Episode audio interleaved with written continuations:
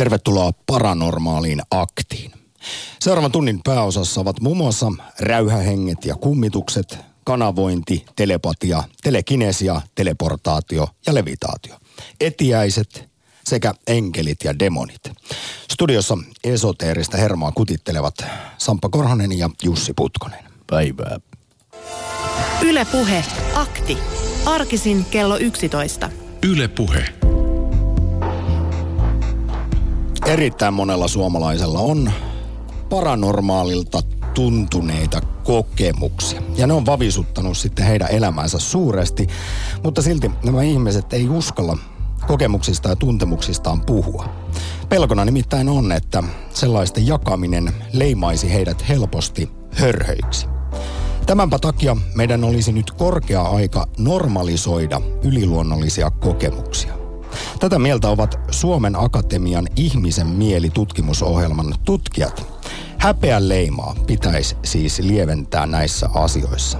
Ja se on myös kantava ajatus tänään paranormaalissa aktissa, jossa toivotan teidän arvon kuulijat kokemuksia, näkemyksiä ja ajatuksia. Kanavoin ne meille numerossa 020 690 001. Onko sulla itselläsi ollut siis tällaisia paranormaalilta tuntuneita kokemuksia, yliluonnolliselta vaikuttaneita? Miten oot ne itselle selittänyt ja mitä, mitä sitten ylipäätään ehkä ajattelet niin sanotusta kummasta sekä omituisesta? Mä näkisin tässä vähän samanlaisia piirteitä kuin henkilöille, jotka kokee uskonnollisia tapahtumia. Niin tuntuisi kyllä aika inhottavalta ja niin kuin ilkeältä mennä naureskelemaan hänen kokemukselleen. Että jos joku on hyvin vakaasti kokenut jonkunlaisen hengen tulevan itseensä ja antaman lohduttavan sanan, tuoman lohtua hänen elämäänsä, niin sille naureskelu olisi kyllä kuin ampuisi niin kuin kaloja ämpärissä. Ja kyllähän meillä sellainen mentaliteetti täällä länsimaissa ja Suomessakin on. Toisin kuin sitten, jos matkataan hieman kauemmaksi vaikka idän suuntaan, tästä muistuttavat myös Turun yliopiston tutkijat, jotka ovat siis tässä Suomen, mie- äh, anteeksi, ihmisen mieli tutkimusohjelmassa Suomen Akatemian rahoittamassa, että osassa maailman kulttuureista puolestaan tällainen yliluonnollisuus kuuluu olennaisesti arkipäivään. Näissä kulttuureissa esimerkiksi vainajien ajatellaan olevan läsnä monin eri tavoin mukana siinä elämässä, suojellen ja auttaen. Ja eipä tästä nyt kauaa ole. Viime vuosisadan alkupuolella vielä Suomessakin laajalti näin jollain lailla koettiin. Henkiolennot kulkevat koko ajan rinnalla, kun vaikkapa peltotöitä tehdään. Niin. Ja kyllähän esimerkiksi ammattiurheilijoiden työn yhteisössä taikauskolla on hyvin merkittäviä rooleja.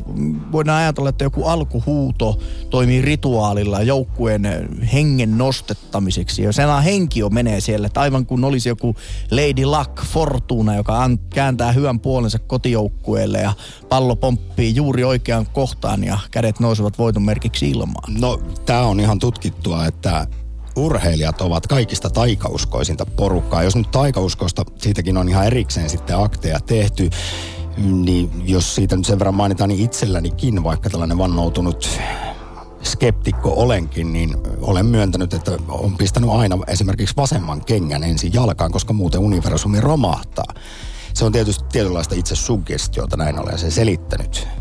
Niin. Mutta kyllä, meillähän on siis erikseen tämä analyyttinen ajattelu ja intuitiivinen ajattelu ja kautta historian ihmistä on pitänyt enemmän hengissä se intuitiivinen ajattelu kuin sitten lähteä pidemmin funtsimaan, että onko pusikossa leijona, kun sillä rasahtaa. Ja näinpä ollen meillä vieläkin sitten nämä kaksi tietynlaista ajattelutapaa, ykkös- ja kakkostyyppi, päässä kisailevat siitä, kumpi voiton vie. Ja kuulemma tutkimusten mukaan he, joilla sitten tämä intuitiivinen ajattelu on voiton puolella, he ovat myös enemmän taipuvaisempia vaikkapa taikauskoisuuteen. Näet, näetkö sinä, Samppa, numeroissa mitään mystistä? Tai lukujonoissa? Lukusarjoissa. Sä just eilen jo jotain mainitsit mulle numerologiasta. Mut täytyy nyt sanoa, että vaikka tänään olemmekin siis avoimin mielin liikenteessä, niin numerologia on, on myös täysin päätöntä. No mutta ajattele Fibonacciin lukujono, joka lähestyy kultausta leik- kultaista leikkausta. Niin Miten on mahdollista, että tuollainen matemaattinen kaava, matemaattinen lukujono voi löytyä aivan vaikka kasvin emiä tutkiessa. No minä olen sitä mieltä, että se on redusoitavissa edelleen sinne vajan 14 miljardin vuoden päähän siihen alkukvarkkipuuroon, josta sitten kaikki ovat emergoituneet. No niin, Mutta kysyit henkilökohtaista mielipidettä. Kyllä, No, kyllä. Sinua siis insinööriä kiehtoo numerologia. Kyllä, sillä myöskin luku pi. Kyllähän tämä niin kuin kehären halkaisijan suhde, että se on vakio irrationaali luku, josta tulee hirvittävä määrä digittejä, sen kun vaan jaksaa ra- rouskuttaa, niin tämä, tämä, että miten matikka kuvaa niin hyvin olemassa olevaa luonnon kauneutta, niin se, se jaksaa minua niin kuin aina ihmetyttää. No sitten vielä, paljastettako itsestä sellainen, jota ei ole aktissa tullut sanottua, mutta nyt koska paranormaaleissa tunnelmissa puolen päivän saakka mennään, niin mä oon kokenut lapsuudessa täysin selittämättömiä, erittäin voimakkaita etiäisiä. Mitä, mitä siis etiäiset ovat? No olen tiennyt, mitä tulee seuraavaksi Se tapahtumaan. on niin kuin déjà vu. Ei, ei, koska tässä on mennyt jopa hetken aikaa siihen. Ja siinä on ollut siis todistajia ympärilläni, kun olen siis pystynyt aistimaan, on tullut hyvin voimakas mielikuva siitä, mitä tapahtuu aivan tuota pikaa, jota ei voi mistään ympärillä olevasta päätellä.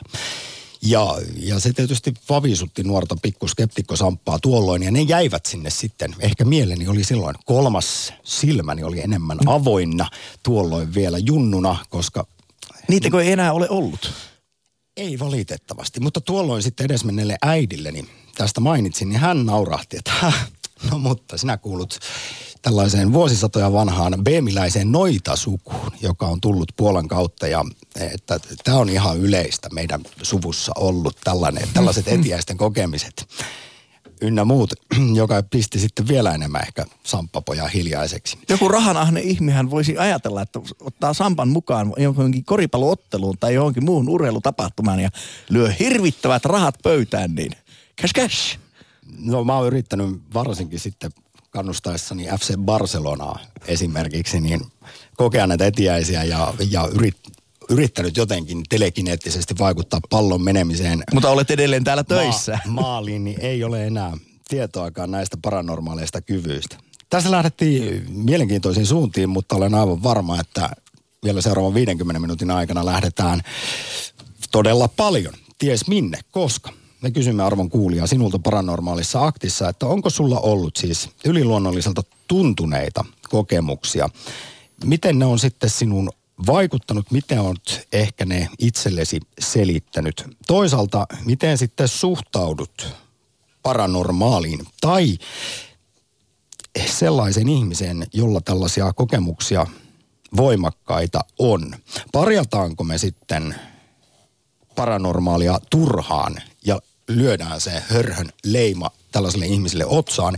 Ja jälleen korostan ja muistutan, kuten viime syksynäkin, kun viimeksi paranormaalia aktia tehtiin, Turun yliopiston ihmisen mielitutkimusohjelmassa on jo vuosikaudet kerätty suomalaisilta näitä paranormaaleja kokemuksia ja kuulemma, siis ihmisillä on aivan valtava nälkä saada jotain vastauksia, että mistä niissä on ollut kyse, jotta tulisi tietynlainen rauha elämään, koska kyllä sellainen voi muuttaa siis koko elämän suunnan, kun jotain vavisuttavaa, yliluonnolliselta tuntuvaa eteen tulee. Ja jos miettii tätä nykyistä teknokraattista maailmaa, niin aika harva pystyy selittämään kännykän tai tietokoneen käyttöä. Hypätään lentokoneisiin ja mennään laivoihin ja muuta. Ja ei kukaan niin kuin, jää pohtimaan, että hetkinen, mi- miten, miten se nyt on mahdollista, että se signaali, joka tulee tuolta satelliitteja ja noiden radiotukiasemien kautta, niin se juuri löytää tähän minun puheliminen, minun puhelinnumerooni. Viittaatko nyt tällä siihen, että moni sellainen asia, joka nykypäivänä on meillä arkea, niin se olisi joillekin ihmisille historiassa sitten täystä magiaa. Aivan varmasti, aivan varmasti. Pelkästään joku tulen keksiminen jossain luolan nurkassa on voinut aiheuttaa sen, että sama, samainen keksi on sen jälkeen poltettu siinä roviolla kereettiläisenä. Arvo kuulija, kanavoi itsesi paranormaaliin aktiin ja tapoja kanavoida on monia. Ylepuhe akti. Lähetä WhatsApp-viesti studioon 040 163 85 86 tai soita 020 690 001. Yle Puhe. Kysymme myöskin Twitterissä ja Twitterin kautta myöskin voi osallistua lähetykseen. Minkä haluaisit kokea? Enkelin, demonin, telepatian, ufonia. Telepatiaa 46 prosenttia tällä hetkellä kuuntelijoista tai siis vastanneista haluaisi kokea ja Täällä Tiina Susanna kirjoittaa telepatian, teleportaation ja telekinesian. Siinäpä juttuja, joita olisi hauska testata. Jos noin kolme muuta enkelidemonia universumin läpi matkaajat ei vaarantaisi terveyttä, niin voin moikata myös heitä. Tonttuja voisi kans tavata ja menninkäisiä. Siis telekinesia tai nykyään se termi taitaa olla psykokinesia. Se on, veikkaan sellainen juttu, jota ihan jokainen meistä on jossain elämänsä vaiheessa kokeillut. Vaikka sitten aikuisena darrassa sohvalla, kun kaukosääde on liian kaukana, niin kokeile, että josko sitä voisi ajatuksen voimalla Mä olen liikuttaa. joskus telepatiaa rouvalle keittiön. Tuo voileipä. Tuo voileipä. Onko Ei, toiminut? Kyllä se joskus on toiminut. En tiedä, onko kysymys sattumasta vai kenties omaavista voimistani. Yle puhe. Rouva Espoosta. Paranormaalia torstaita. Joo. Mä harkitsin, että voinko mä kertoa tämän. Mä oon itse, itse hyvin järkyttynyt, kun mä muistan tätä, mutta mä nyt kerron tämän kaikille. Hienoa. Ja se on Jumalan tosi. Mä olin raskaana vuosia sitten ja viimeisilläni mä sain yhtäkkiä valtavan, siis ihan viimeisilläni, että niin tota, valtavan verensyöksyn. Verta suihkus vaan pitkin lattioita ja mä että se oli niin kuin laskeutunut, nyt se syntyy syöksysynnytyksellä. Mut vietiin hirveätä vauhtia sairaalaa, mun isä tuli mukaan, mun mies tuli mukaan suoraan synnyttämään ja tota, ää, lapsi syntyi nopeasti, koska mä olin liukas verestä. Mä en saanut mitään puudutusta, mua ei leikattu eikä muuta. Ja mä huusin mun miehelle, että kuuntele mitä mä sanon, ku, kuuntele mitä mä näen. Niin heti kun tämä lapsi oli tullut musta ulos, niin tota, mun ensinnäkin mun mies pyörtyi siellä jo tota, sairaalassa, niin tota, mä huusin mun miehelle, että hei, tämä lapsi on siellä maalla, istuu vissiin sun isoisän, joka oli kuollut käsivarrella, ja vilkuttaa alastomana niin kuin pieni kupido mulle, ja siinä on iso kuusi. Ja kun mä kerroin tästä mun Anopille, Anoppi sanoi, että tämä heidän isoisänsä oli istuttanut tämän kuusen kauan aikaa sitten, ja sitä ei enää ollut olemassa. Ja saman tien, kun tämä lapsi oli tullut ulos ja hymyili toisella puolella ja vilkutti mulle, mun kaikki kivut loppu siihen paikkaan ja mun verenvuoto loppu siihen paikkaan. Ja mä en ole koskaan surrut tätä kuollutta lasta sen takia, koska mä tiedän, että se on siellä toisella puolella. Ja tämä oli mun järkyttävin kokemus. Mä menetin hirvittävästi verta, mutta mä sanoin niille, että mä en ota lisää verta että tota, kun mä saan suklaata ja kun mä tokenen tästä, mä halusin säilyttää tämän kuvan mielessäni. Mä oon säilyttänyt sen yli 20 vuotta mielessäni täysin elävänä. Ja tota, näin tapahtuu ja tämä on Jumalan tosi. Vannon joka sana on totta. Siis ihan ehdottomasti Rova Espoosta kokemusta ei voi kukaan kieltää. Mutta siis tässähän tietysti jälleen kerran onni on ollut tällaisessa yliluonnollisessa kokemuksessa ja tuntemuksessa se, että se on tuonut siis suurta lohtua tämmöisen ison mut, tragedian keskellä. Kivut, mut lakkas kaikki kivut ja mä en koskaan surrut tätä lasta. Mulle tarjottiin terapiaa ja mä sanoin, että ei tarvitse. Mulla on, mulla on onni sisäinen rauha. Ja mä tulin sitten, mulla on lapsi ja tota, niin tämä, tämä on siis, ja siis tätä todistaa siis mun appivanhemmat, miten tapahtui, tämä, mitä mä kerroin heille. Ja tämä kuusi, joka hänen Anopin isä oli istuttanut, että sitä ei enää ollut olemassa. Mä en ollut nähnyt sitä kuusta koskaan. Ja Anoppi tunnisti sen, että hei, se seisot si, että siis tämä, tämä tota, siinä oli kuusi näiden takana ja ne oli siellä maalla. Ja se oli hänen isänsä, kenen käsivarrella tämä mun poikani istui. Ja tota, tämän minä näin ja tämän tietää koko meidän suku ja mun mieheni suku. Ja, Rova niin. Espoosta, kuinka helppoa tästä on ollut sitten puhua vieraille nyt rohkeasti, kiitos siitä radiossa tämän kerrot, mutta tässä esimerkiksi kun mainitsin juuri, että Turun yliopistossa on pitkään tutkittu ihmisten yliluonnolliselta tuntuneita kokemuksia ja he teroittavat juuri sitä, että että nämä siis kokemukset, niistä pitäisi pystyä puhumaan avoimemmin. Ne pitäisi jollain lailla normalisoida, koska niillä on niin valtavan iso merkitys heille, jotka sellaisia ovat kokeneet. Niin onko meillä sellainen, että heti niin. jotenkin leimataan, jos tällaisista alkaa puhua? Mun on ollut helppo puhua lääkäreille ja kynekologille ja kaikille ja koko mun ystäväpiirini tietää tästä. Ja jopa naapureita tai kenen kanssa mä puhun. Mä oon jakanut tämän kaikille, koska tämä on niin tosi, että se kuuluu kaikille. Että tietäkää se, että siellä on vastaanottavia henkiä ja näitä sukulaisia. Ja, ja tota, siis todistettavasti nämä maisematkin, mitä minä en ollut nähnyt, niin tota, tämä kaikki pitää paikkansa. Kukaan ei ole epäillyt mun sanojani. Ei edes tämä synnytyslääkäri, joka oli siinä läsnä, joka kuuli mitä mä sanoin. Ja hän, ne pelästyi, että me, mitä mulle tapahtuu, koska mut loppui kaikki kivut ja koko verenvuoto ja mä olin täysin tolkuissani. Mä en saanut mitään lääkitystä koko aikana. En ennen enkä jälkeen, koska ei ehditty, kun luultiin, että mä kuolen. Rova Esposta tässä vaiheessa jo äärimmäisen suuri kiitos soitosta, rohkeudesta, avoimuudesta. Vaihdan kuitenkin sen verran aihetta, kun muistelisin, että kerroit joskus aiemmin jossain vastaavassa aktilähetyksessä, että sulta löytyy myös jonkinlaisia ennustajan kykyjä. Se on totta. Meidän, mun isoäitini mun äidinäitini, meidän koko suku on nähnyt ja multa kysytään paljon asioita. Ja mulle on aina näytetty ne oikein, koska mä panen siis sieluni avoimeksi ja mä aina sa, ö, siis mä tiedän, että meitä katsellaan toisella puolella. Silloin mun täytyy puhua totta, kaikki se mitä mä näen. Ja mä kerron aina pahat ja hyvät ja mä kerron aina niin kuin asiat on. Ja sitten, sitten tota, mulla on jälkeenpäin kerrottu, että taas olit oikeassa ja siksi sitä varten mut kysytään ihan arjen asioitakin.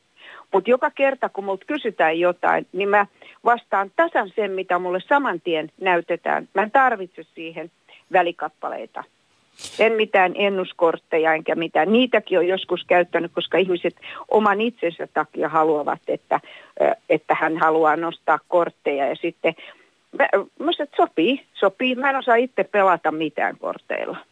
Mutta Rova Espoosta, kuinka paljon tässä käy sitten mielessä se, että suuri valta tuo myös vastuun? Eli jos sitten koet näkeväsi, kun ennustat vaikkapa ystävättärelle, niin jotain hänelle, hänen elämänsä suuresti vaikuttavaa tai jotain sellaista, minkä takia hän sitten saattaisi tehdä elämässä isoja ratkaisuja, niin koetko, että sulla on myös vastuu sitten siitä, mitä hänelle sanot ja kerrot, miten se häneen vaikuttaa?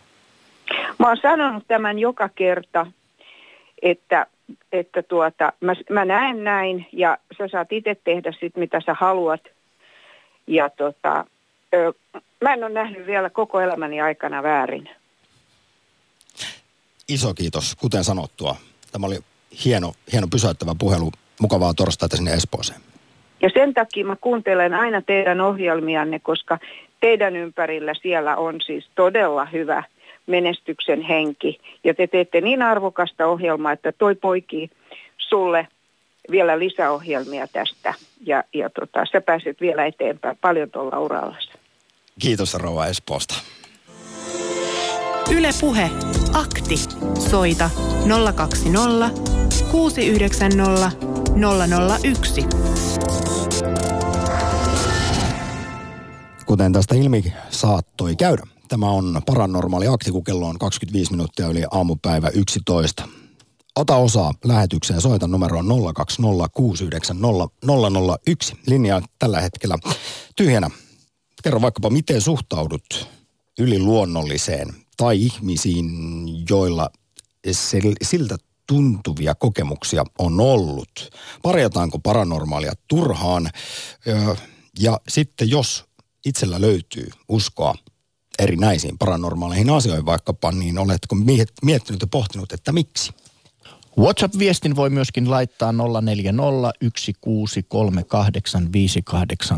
ja Pete kirjoittaa, moikka.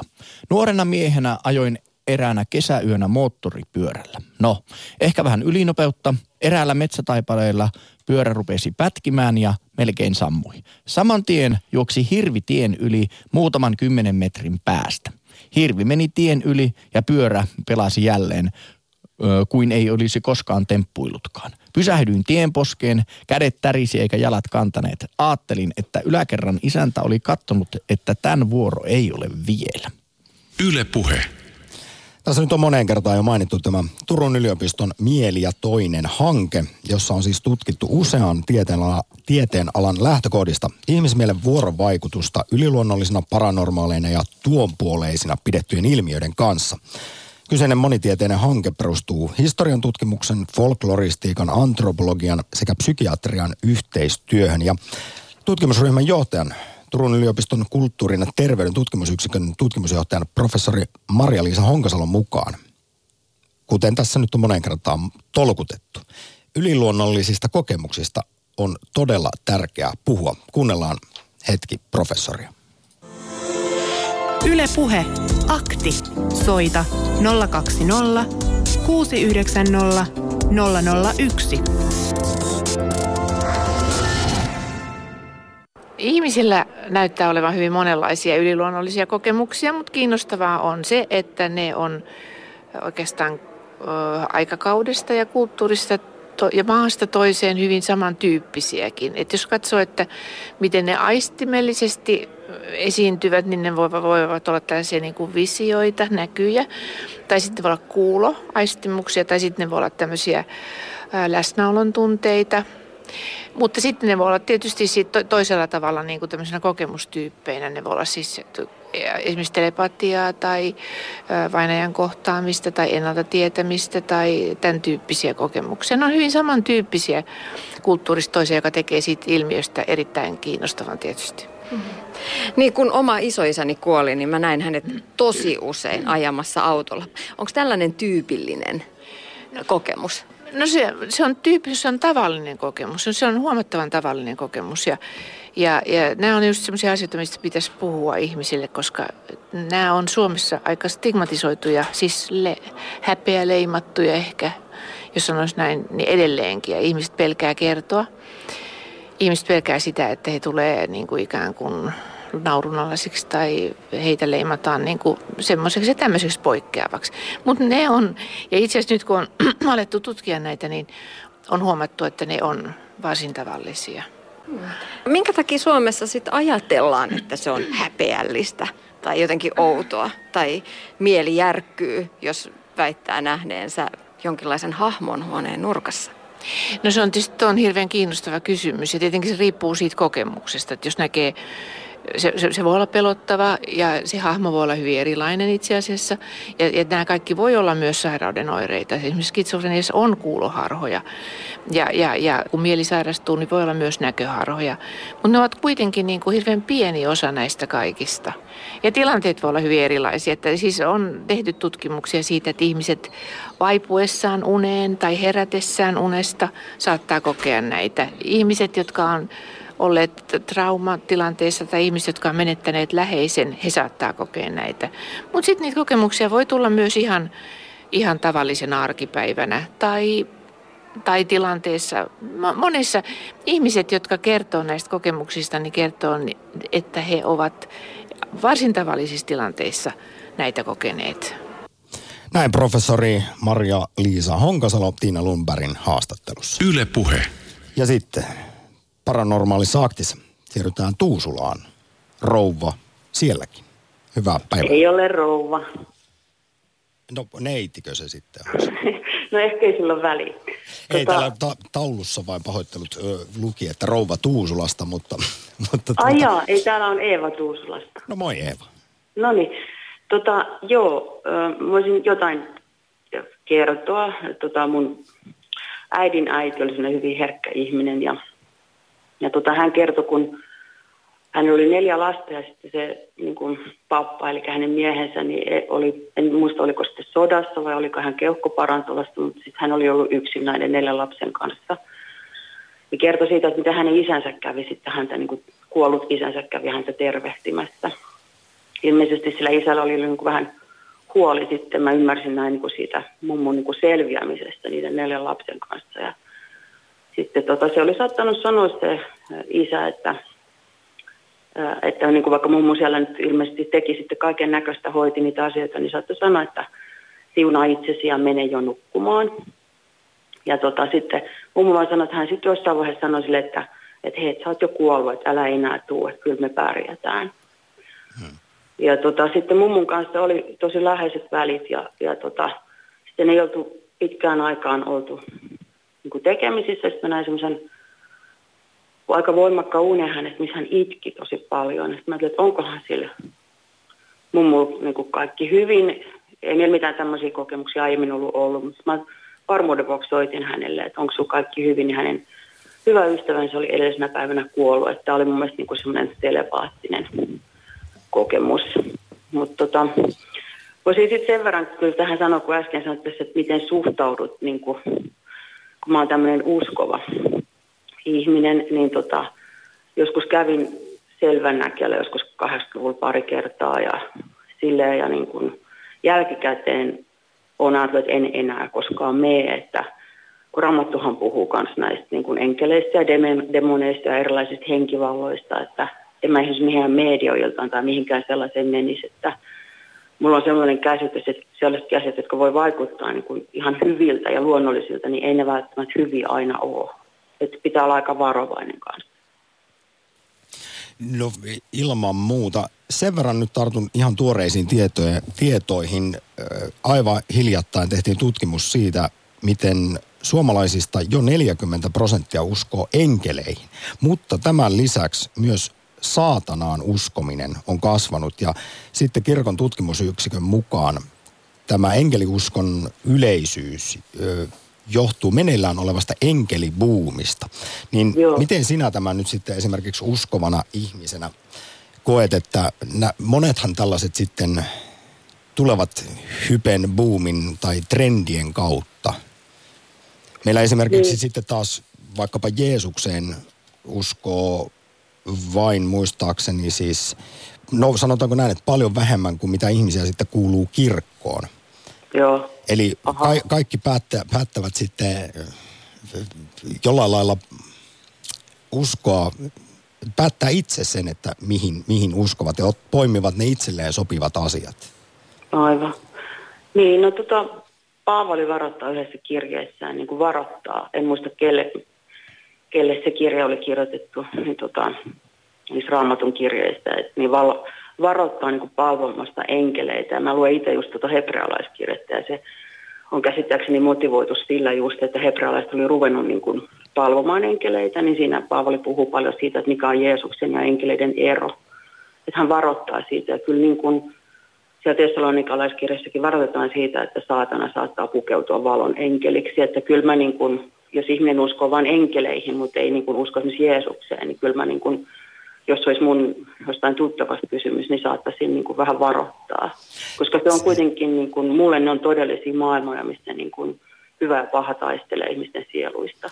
Mutta ollaanko me Eva kuitenkin varmasti siinä suhteessa samaa mieltä, että kaikki saavat uskoa, mihin haluavat, kunhan niin, eivät se, sitten lähde tuputtamaan jos joku haluaa. maailmankuvaansa muille. Mutta mainitsen nyt vielä tästä enkelitutkimuksesta jota on kommentoinut kirkon tutkimusyksikön johtaja Kimmo Ketola. Ja hän, hän pohtii tätä suosiota todeten, Joo. että enkeliusko on hyvin lempeä ja siinä on terapeuttisia piirteitä. Siinä on jotain sellaista, joka puhuttelee tässä meidän ehkä kylmässä nykyajassa. Eli niin, jos tästäkin lohtua sitten saa, niin onko siinä nyt niinkään mitään haittaa? Niin, no en, en mä osaa sanoa, toi on ihan oikein, mitä sä sanot, että niin kuin jokainen saa uskoa, niin kuin uskoa ja, ja niin kuin, tota, ö, uskon, että meillä itse kullakin on niin kuin, tiedätkö, omat aikamme ja niin kuin, tiedätkö, jos etsii vaikka Jumalaa, niin on etsikkoajat ja mä uskon, että monenlaisia asioita niin kuin tapahtuu meidän elämässä, jotta me opittaisiin jotain Jumalasta, että mä itse uskon, että kaikki on hänen kädessä sit loppujen lopuksi niin kuin viime kädessä. Että kyllä hän pystyy meidät kaikilta myös varjelemaan, jos niikseen tulee. Mutta nämä nyt menee vähän tällainen vaikeaksi niin kuin sitten, että ei meillä ollut tarkoitus täällä mitään saarnaa pitää. Ei, ei, eikä tämä siltä Eva tuntunutkaan. Nämä on, siis kun puhutaan maailmankuvista, niin, niin, niin mielenkiintoista kuulla, varsinkin torstaissa paranormaalia aktissa, erilaisia näkemyksiä. Niin, aivan. Mä haluaisin Eva kysyä sulta, että näetkö sä semmoista, minkälaista ristiriitaa, että toisaalta on usko ja Jumala ja sitten toisaalta on erilaisia yliluonnollisia kokemuksia, enneunia, etiäisiä, telekineisiä, tämmöisiä, vai onko ne vaan sinun mielestäsi Jumalan suurta suunnitelmaa? Niin, no siis tota, niin just kun Raamatussahan tosi paljon puhutaan, niin kun, että niin on niitä henkivaltoja, että ne on niin kuin todellisuutta. Ja on hyviä voimia ja on niin kuin huonoja voimia, että niin kuin, öö, mä en ole oikein, niin kuin mä sanoin, niin en mä niin kuin mihinkään medioiltoihin tai mikä selvänäkelle enää itse lähtisi. Mutta kun mä soitaisin tähän ohjelmaan, niin jos mun mummo on kertonut mulle tämmöisen kokemuksen, niin, kun, niin en mä niin kuin siitä voi mennä sanomaan, että mitä se oli, tiedätkö? Että oliko se oikeasti hänen isänsä vai ei. En mä, mä voi siihen ottaa kantaa. Ja mä, mun mummo oli ihan järkinen ihminen ja ihan siis tosi hyvä ihminen mun mielestä. Että. Ja korostettakoon, että siis kokemus voi olla ihmisille täysin tosi. Siis kukaan niin. ei voi sitä kokemusta kiistää, mutta siitä tietysti sitten jokainen voi tehdä tulkintansa, että onko se itse asia, josta se kokemus on tullut. Tot, Joo, ja sitten, totta vai niin jotain kun, muuta. Niin ja sitten ollaan ihan semmoinenkin, että niin kun, mun mielestä oli hirmu hyvä, kun oli joku ohjelma noista, että miten niin kun, mitä kaikki aisteja eläimillä on ja miten niin kun, vajavaiset meidän aistit on. Et mun mielestä se niin kun, just tämä, että mikä on normaalia ja mikä on paranormaalia, niin sehän on niin kuin vaan meidän niin kuin päättämä asia, että mikä nyt on normaalia. Ja sitten niin kuin säkin puhuit siitä tuleesta tai siitä, että me ei ymmärretä nytkään, miten niin kuin lentokoneet, niin kuin suurin osa meistä ei ymmärrä, miten ne lentää, niin meillä on, meillähän on niin kuin aika rajoittunut käsitys siitä, mikä on normaali, vaan siksi, että me ei vaan aistita asioita. Eva, tässä vaiheessa iso kiitos osanotosta torstaiseen aktiin. Kiitos teille. Ylepuhe akti. Lähetä WhatsApp-viesti studioon 040 163 85 86 tai soita 020 690 001. Ylepuhe. Tässä vaiheessa paranormaalia aktia ennen WhatsApp-viestejä ja seuraavaa puhelua. Kerrotaan nyt tuoreimmat tiedot siitä, mihin ja miten me suomalaiset uskotaan. Kuten tuossa mainitsin, nyt on enkelibuumi menossa.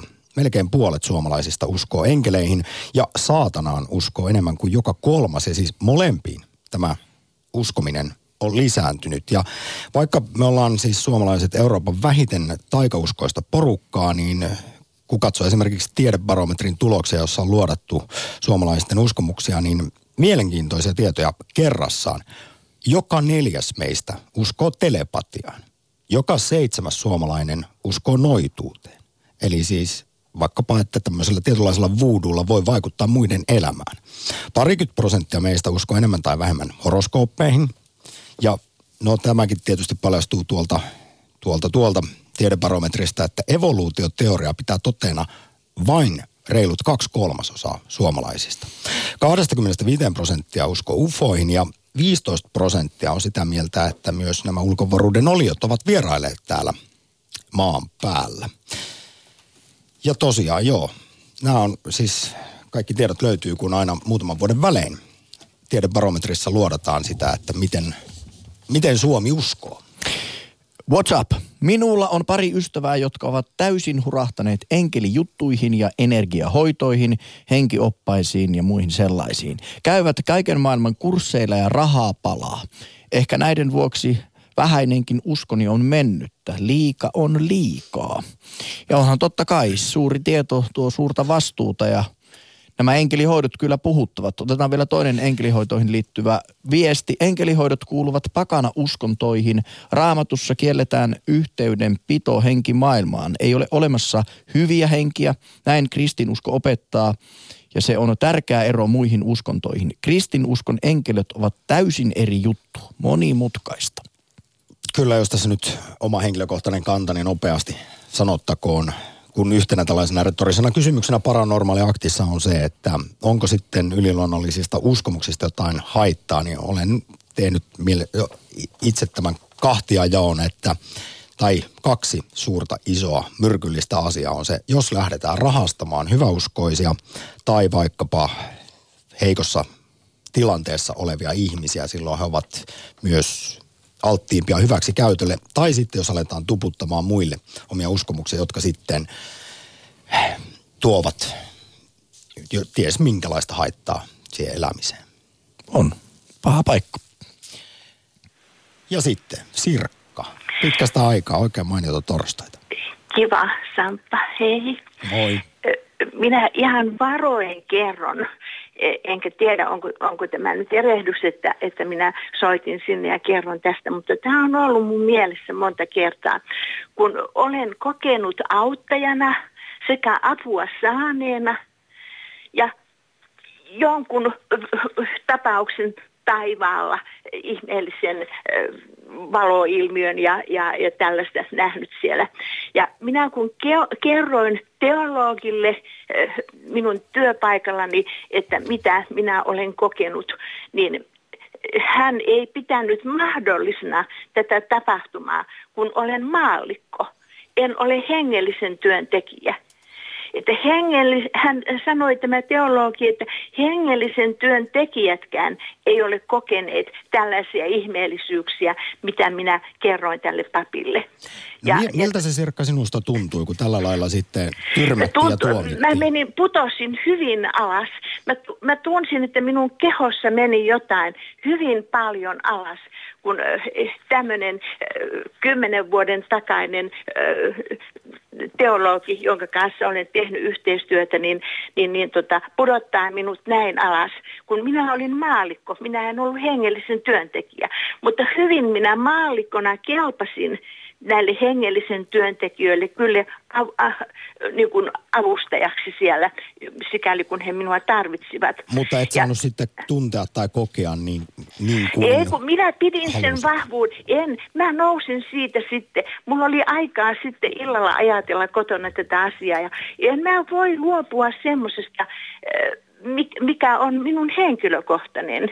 Enkä mä, mä en hurmostiloja harrasta, mä, että menisi johonkin hurmostilaan, enkä ennustuksiin. Ja nämä tapaukset, tämä tapaus, mitä mä olen kokenut, niin eh, eh, tämä ei ole järkyttänyt minua millään, ei ole järkyttynyt millään tavalla siitä, että äitini sanoi aina ja, ja äidin äitini sanoi, että niin kuin on päiväsi, niin on voimasikin.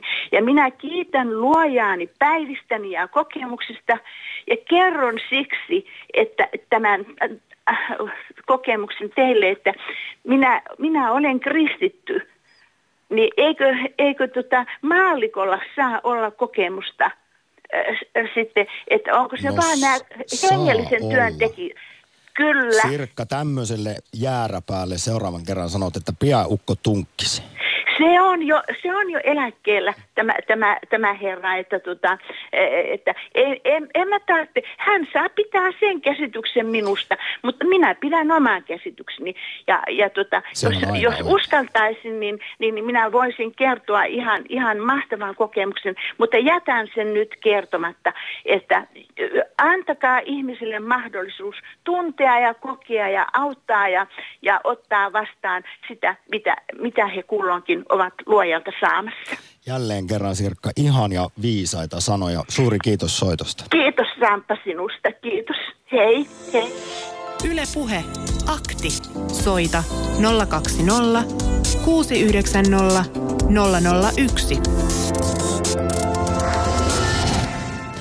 Ihana Sirkka ei omien sanojensa mukaan harrasta hurmosta, mutta jos arvon kuulija sinä sitä teet, tai sinulla on vaikkapa paranormaaleja kokemuksia, ne ovat tervetulleita torstaiseen aktiin vielä reilun 10 minuutin verran. Ja mahtavan cliffhangerin kyllä Sirkka jätti, että jäin oikein miettimään, mikähän tämä tarina on, mutta... Seuraavassa paranormaali aktissa Ja kuuntelemalla se kenties selviää. WhatsApp-viesti. Isäni oli kuullut jostain, että rusakko pysähtyy, jos sille viheltää. Niinpä eräänä päivänä, kun hän näki rusakon metsäniityllä, päästi hän ilmoille aimovihellyksen. Rusakko, anteeksi, rusakko pysähtyi nousi takajaloilleen ja nosti korvansa pystyyn ja yhtäkkiä kellahti kyljelleen. Isäni kiirehti paikalle ja huomasi järkytyksekseen Rusakon kuolleen. Hän työskentelee ekologian proffana, eikä ole vieläkään kyennyt selittämään tapahtunutta. Rusakke taas nököttää edelleen Turun yliopiston täytettyjen eläinten kokoelmassa. Ja minä vastasin hänelle, että oho, uskomaton juttu, uskaltaako tätä kokeilla? Ja vastaus tuli, rusakko ei ole uhanalainen laji, päinvastoin oikein elinvoimainen, joten siitä vaan. Eli, eli saako nyt rusakoille vielä? No mutta näin, näin täällä kerrotaan, että Professorin kyllä minä, minä, jos minä seuraavan kerran kun rusakon näen, niin kyllä lupaan kokeilla tätä tietoa ja kertoa miten käy. Oli, eikö tämä oli kans sitten paranormaali kokemus? No mutta, ei- mutta ajattelin, että eikö olisi ekologista metsästystä, jos rusakoa pystyisi metsästämään viheltelemällä. Siinä ei paljon tarvisi aseenkaton lupia. Tämähän on loistava idea. Yle Puhe. Anteeksi. Hän tuli torstainen. Tämä on ihan yliluonnollinen jopa tämä hepuli, minkä, minkä sain. Eikö meillä enää löydy Meeriä Lahdesta? Sitten Veksi Jyväskylästä. Kenties nyt tapahtuu paljon asioita täällä. Hyvää Joo. torstaita. Onko Veksi? Joo, Morjesta. terve. Minkälaisilla kokemuksilla tai näkemyksillä lähestyt? No, tuossa on mu- muutama, muutama asia on mielessä. Tuota, yksi on semmoinen, tuossa keskustelussa usein sekoitetaan niin kuin kokemus ja usko. Tekin puhutte siellä paljon, paljon, että ihmiset uskoo enkeleihin tai näin. Ja tota, kyllä mä lähden siitä, että ne kokemukset on niin kuin, kyse on to- todellakin kokemuksista. Ja, ja näitä on myös, myös sitten tutkittu, jolloin ei, ei voida niin kuin kiistää, että jos ihmiset niitä kertoo rehellisesti, niin he ovat näin, näin kokeneet. Muutenhan sitten olisi... Tarko- sen verran veksi tarkennan, että tarkoitus todellakaan ei, ei ole tässä lyödä näitä kahta asiaa yhteen. On tietysti olemassa ihan uskoa, mutta sitten on sellaisia ihmisiä, joilla ei vaikkapa mitään tietynlaista uskoa ole ollut, mutta heille on tullut eteen sitten tällainen voimakas kokemus. Ja näitähän on sitten Suomen Akatemian rahoituksella ihmisen mielitutkimusohjelmassa Turun yliopistossa vuosikaudet jo kerätty valtava Kyllä. määrä ihmisiltä tällaisia kokemuksia, joihin sitten monella on, niillä on saattanut olla jopa elämään muuttava vaikutus ja ihmiset myös kuulemma janoavat tutkijoiden mukaan selityksiä näille kokemuksille, joita he eivät itse osaa jollain lailla selittää. Joo. Mikä se teidän pointti tässä sitten on? No koska esimerkiksi siis, kuten tuossa kuultiin aiemmin Turun yliopistosta professoria Maria-Liisa Honkasaloa ja hän painotti sitä, että meidän pitäisi avoimemmin kyetä puhumaan näistä asioista, joka sitten lieventäisi häpeän leimaa, koska ne kokemukset on niin äärimmäisen voimakkaita ihmisille, kuten sanoin, saattavat muuttaa elämän suuntaa, mutta ja heillä, monilla on tarve asioista puhua. Niin, Kyllä. e, niin tässä tietynlaista normalisointia yritetään tehdä, jotta se toisi sitten ehkä helpotusta heille, joilla vaikkapa tämmöisiä suuria kokemuksia on ollut. Joo. Eli, eli kyse on enemmänkin siitä, että kuka, kuka haluaa tai minkälaiset tahot haluaa kieltää näistä kokemuksista puhumisen.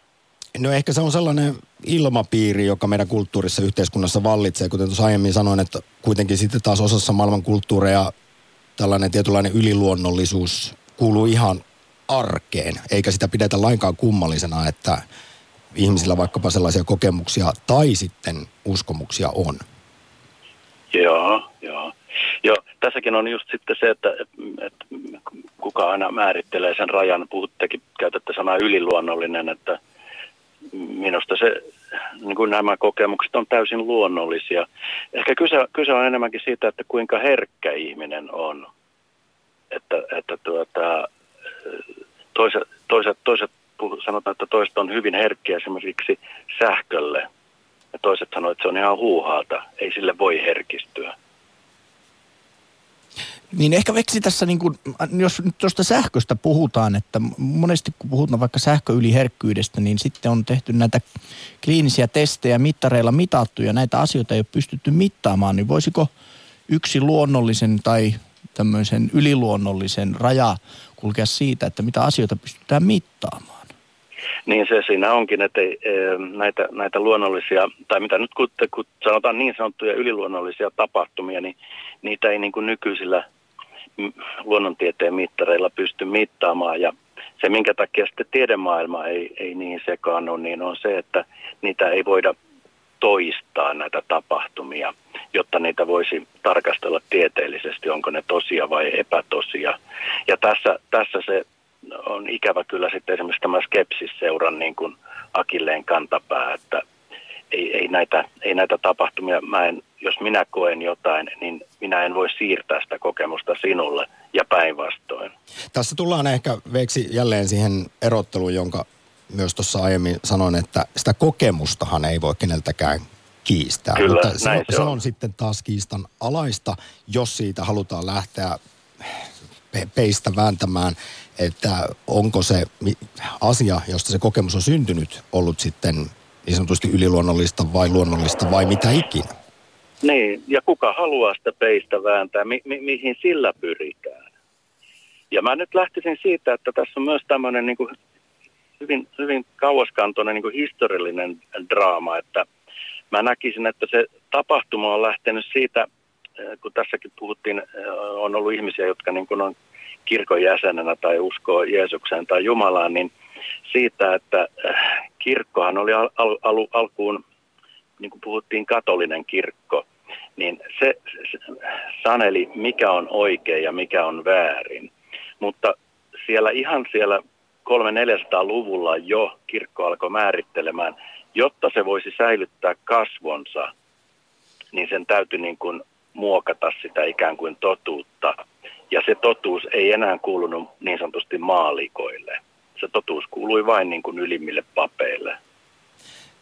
Kyllähän tämä on ihan siis uskontotieteessä ja historian tutkimuksessa todettu, että paljon tätä on tapahtunut. Aivan oikeassa veksi olet. Mutta nyt... Että nä, niin mä vielä semmoisenkin sanoisin, että siis mehän ollaan luterilainen maa.